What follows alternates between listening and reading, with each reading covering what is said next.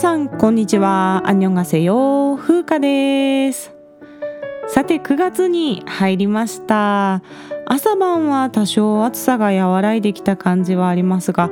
今年は結構暑さが長引くみたいですね。早く秋が来てほしいですよね。個人的には秋が最も好きな季節なんです。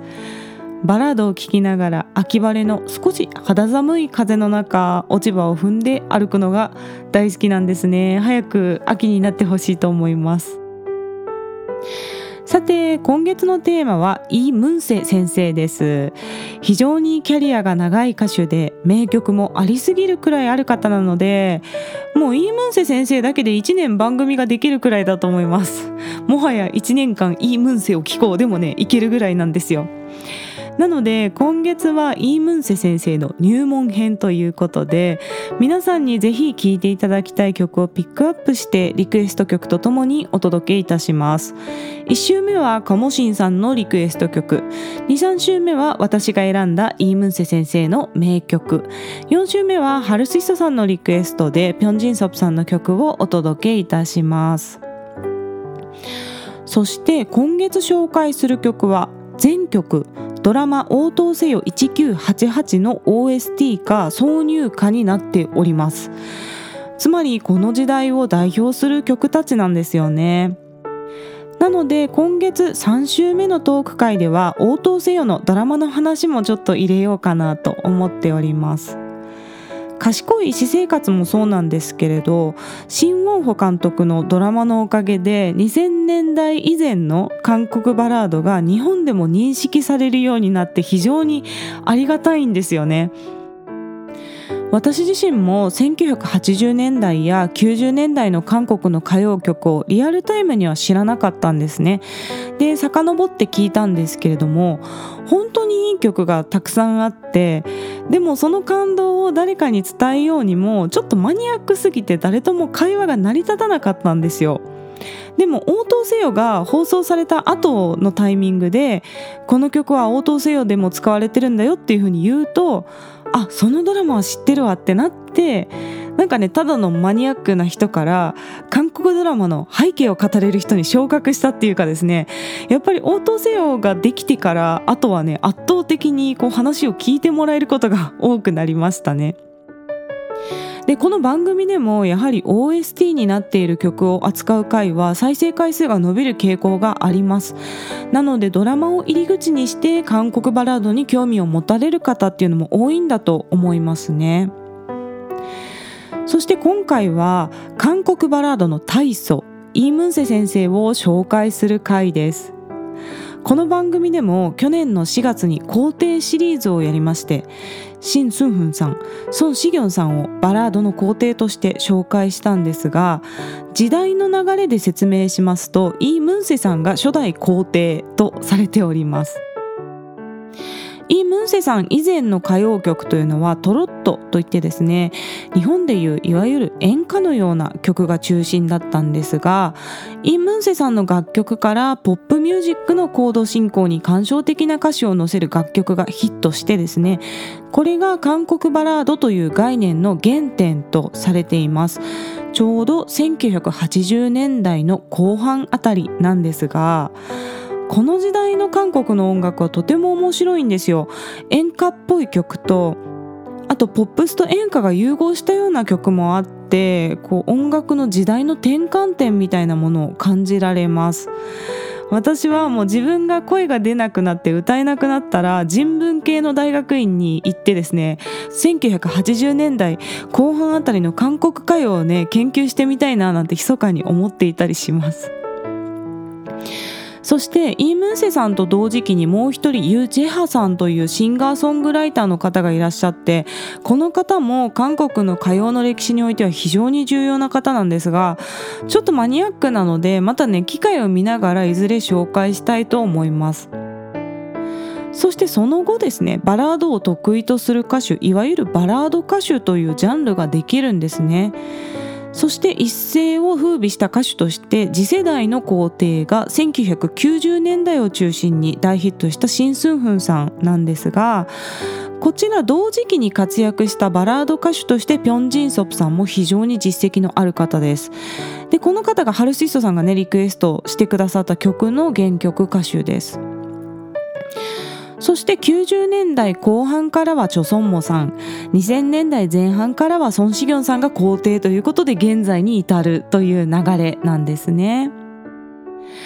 私が韓国バラードを聴き始めたのは2000年代の前半からなので最初からイー・ムンセ先生を知っていたわけではなくてですねいろんな歌手がカバーしているのを聞いて後から知ったんですねしかも数年間の間はあのイー・ムンセさんの曲のカバーだって気づいてなくて、まあ、それぞれの歌手のオリジナル曲だと思ってたんですよ。でこの番組でも何度か話題にしているんですがソン・シギョンさんのリメイクアルバムというタイトルのアルバムがあってこちらは私のお気に入りのアルバムの1枚なんですが中でも特にいい曲だなと思ってたのが「ソニョ少女」という曲だったんですね。でこの曲がねちなみに応答せよ1988の OST になっている曲なので今月ソニーはカバーします。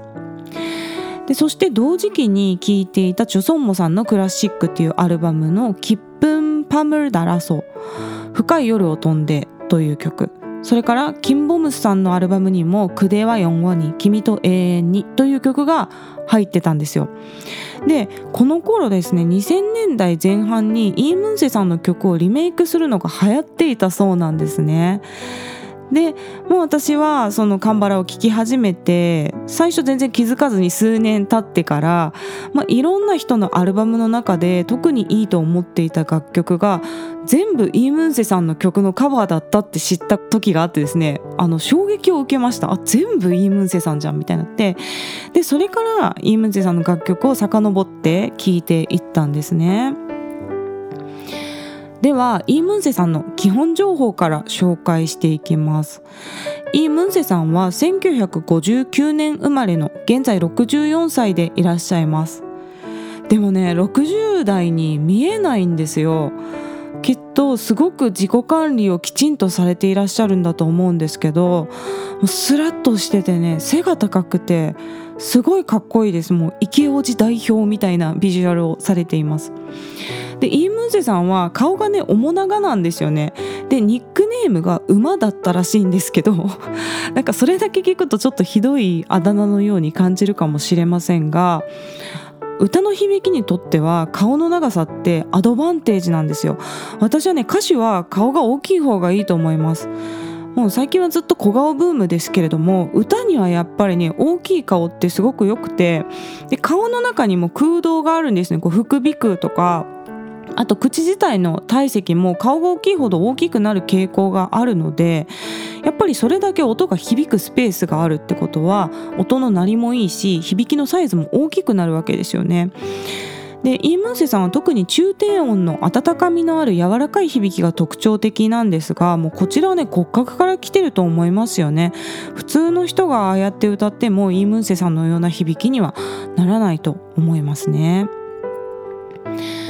イ・ムンセさんは1978年にまず番組 MC としてデビューした後に1983年に第1週アルバム「ナヌン・ヘンボッカン・サラン」「私は幸せな人」というアルバムで歌手デビューするんですね。